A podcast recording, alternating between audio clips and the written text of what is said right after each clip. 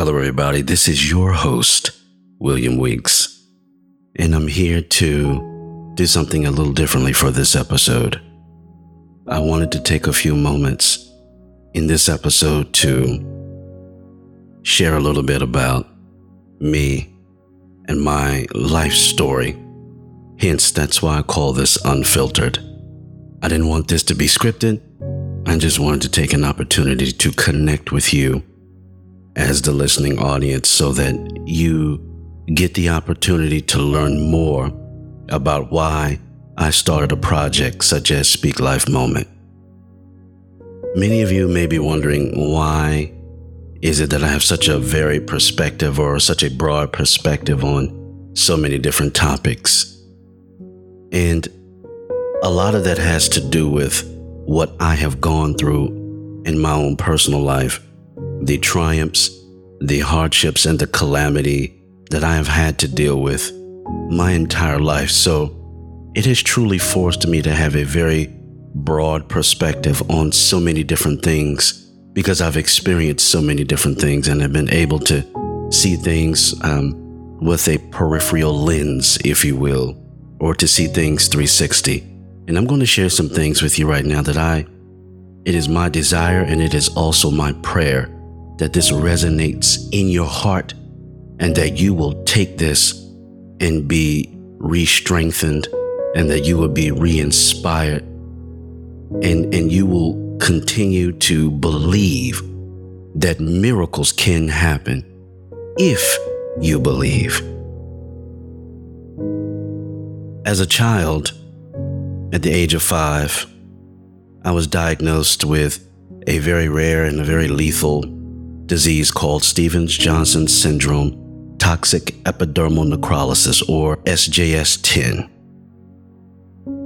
This is a very rare disorder, and it usually affects maybe one per every 1 million people every year. But the mortality rate is very high, and a lot of people who have suffered from SJS TEN have died.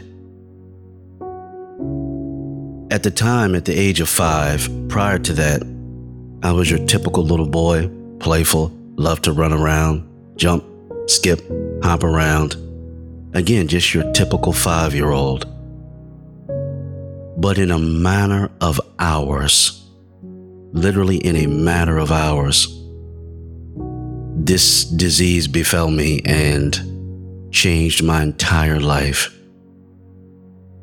And for many of you listening, I want you to know that it only takes one life event that can completely ricochet your whole world or can completely change the trajectory of your life and take you down a path that you didn't even think was humanly possible.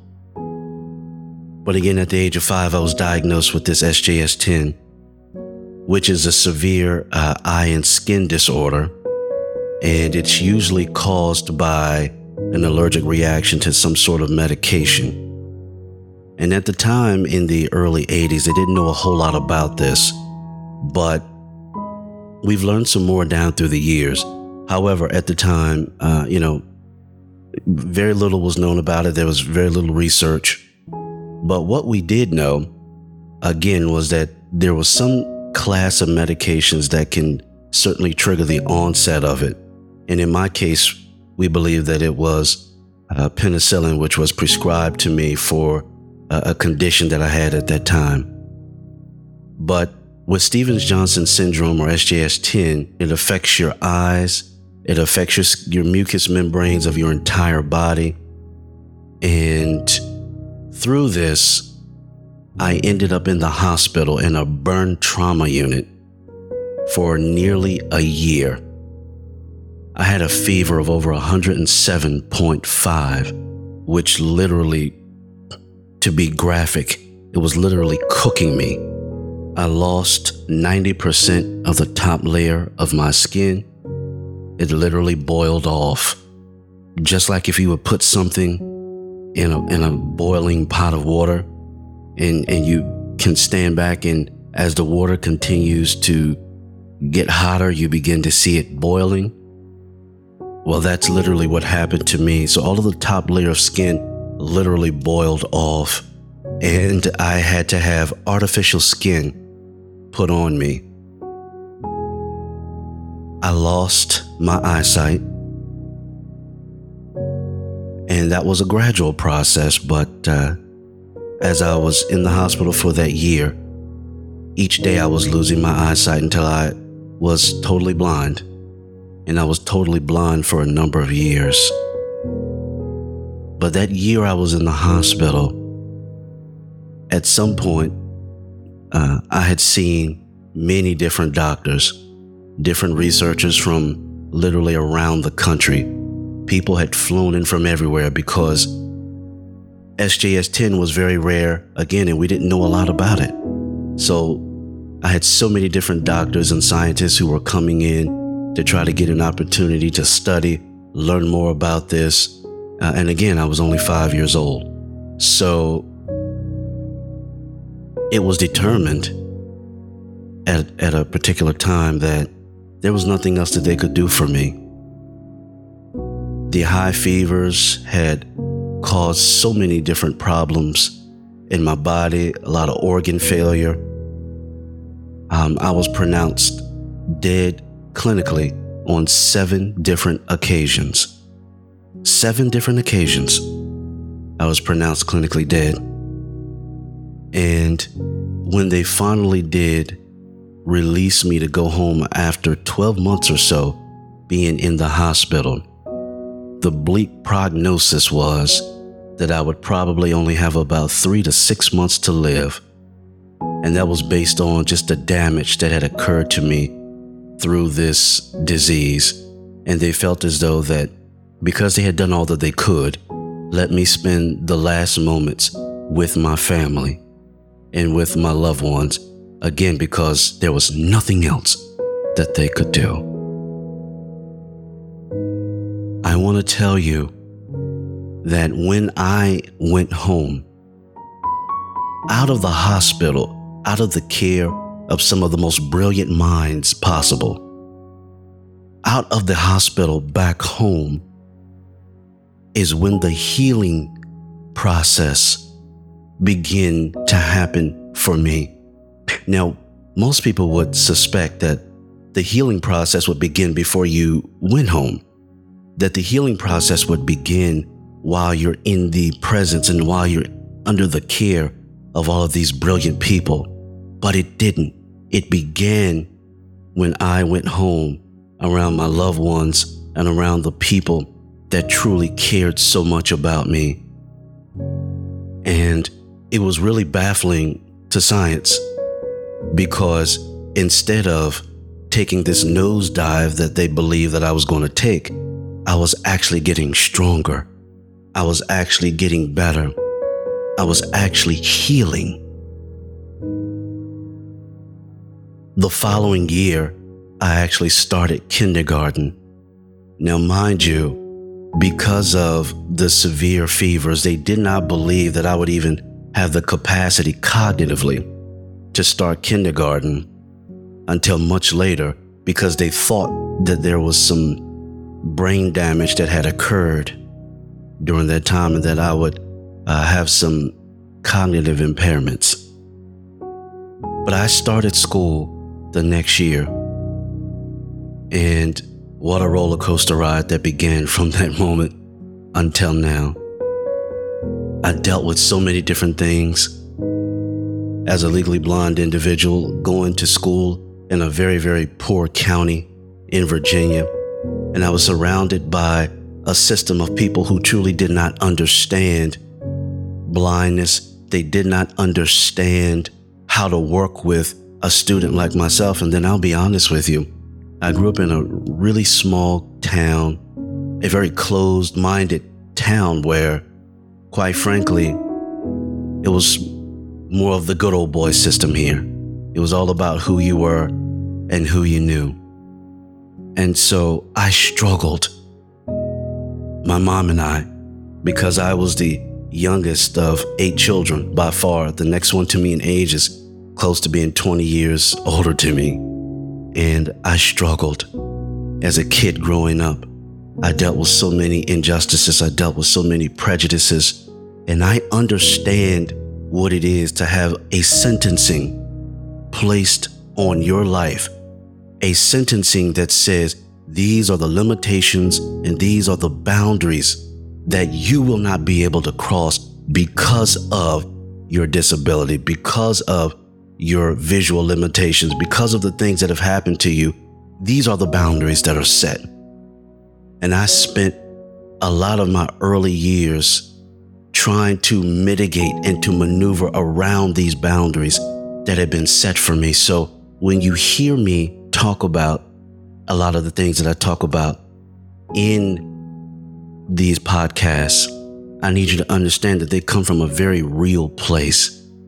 They come from a place of experiences, of collected experiences that I have dealt with my entire life that I want to share with you. I understand what it is to bounce back from calamity. Being a, a person who's had to deal with blindness and had to navigate a world that is truly geared towards uh, folks who are sighted and truly geared towards the majority with very little focus on the minority.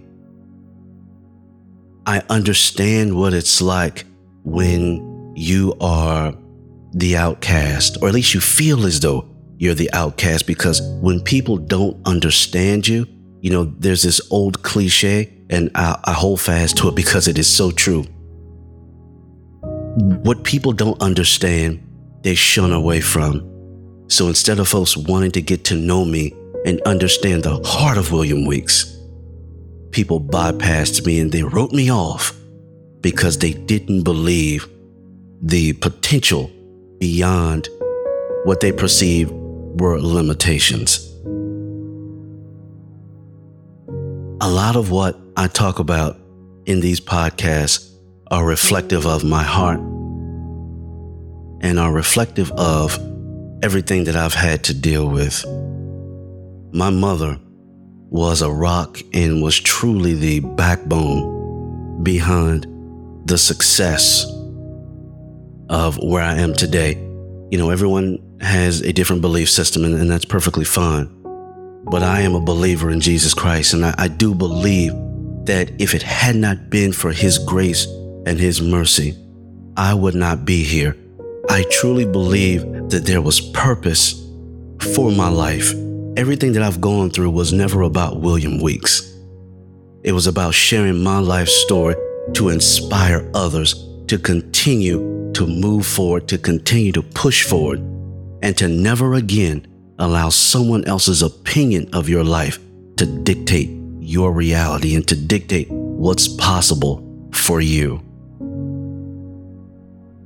There's many moving parts to my story, and I'm hoping you will stick around as I will be writing a book that will truly outline the different moving pieces of my life story that will touch your heart. And whatever you're going through, and whatever your specific story is, and whatever your challenges are, you will find solace through my story and truly understand that life is not over regardless of what you're going through.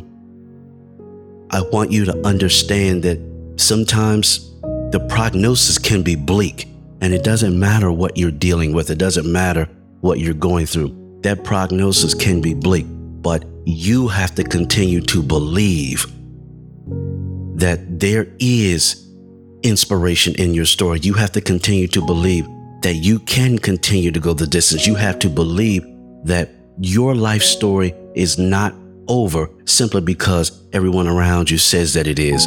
You have to break free of the chains of the sentencing that people place on your life and continue to push forward and continue to push past this glass ceiling that has been placed at the top of your head. Shatter it and continue to be strong. I want everything that I've shared with you right now to resound in your heart like a constant beating drum. Whether you're listening to this in your car, whether you're listening to this uh, at work, whether you're listening to this at home, regardless of where you're listening to this at, regardless of how you're listening to this, allow this to speak life to you understand that you have purpose, that you were designed with an extraordinary plan in place. But you've got to believe that. You can convince others of your purpose if you don't believe it yourself. I will continue to build upon this platform here, sharing different tidbits of my life to continue to inspire you. I hope that you have enjoyed this segment. I hope that this segment has been a blessing to you. And it is my desire that you will continue to listen because there's much, much, much more to come. From my heart to yours, I love you. And I hope you have a phenomenal day. I hope this shines a light on your day. Hope this brightens your day as you move forward. God bless, and I'll see you in the next one.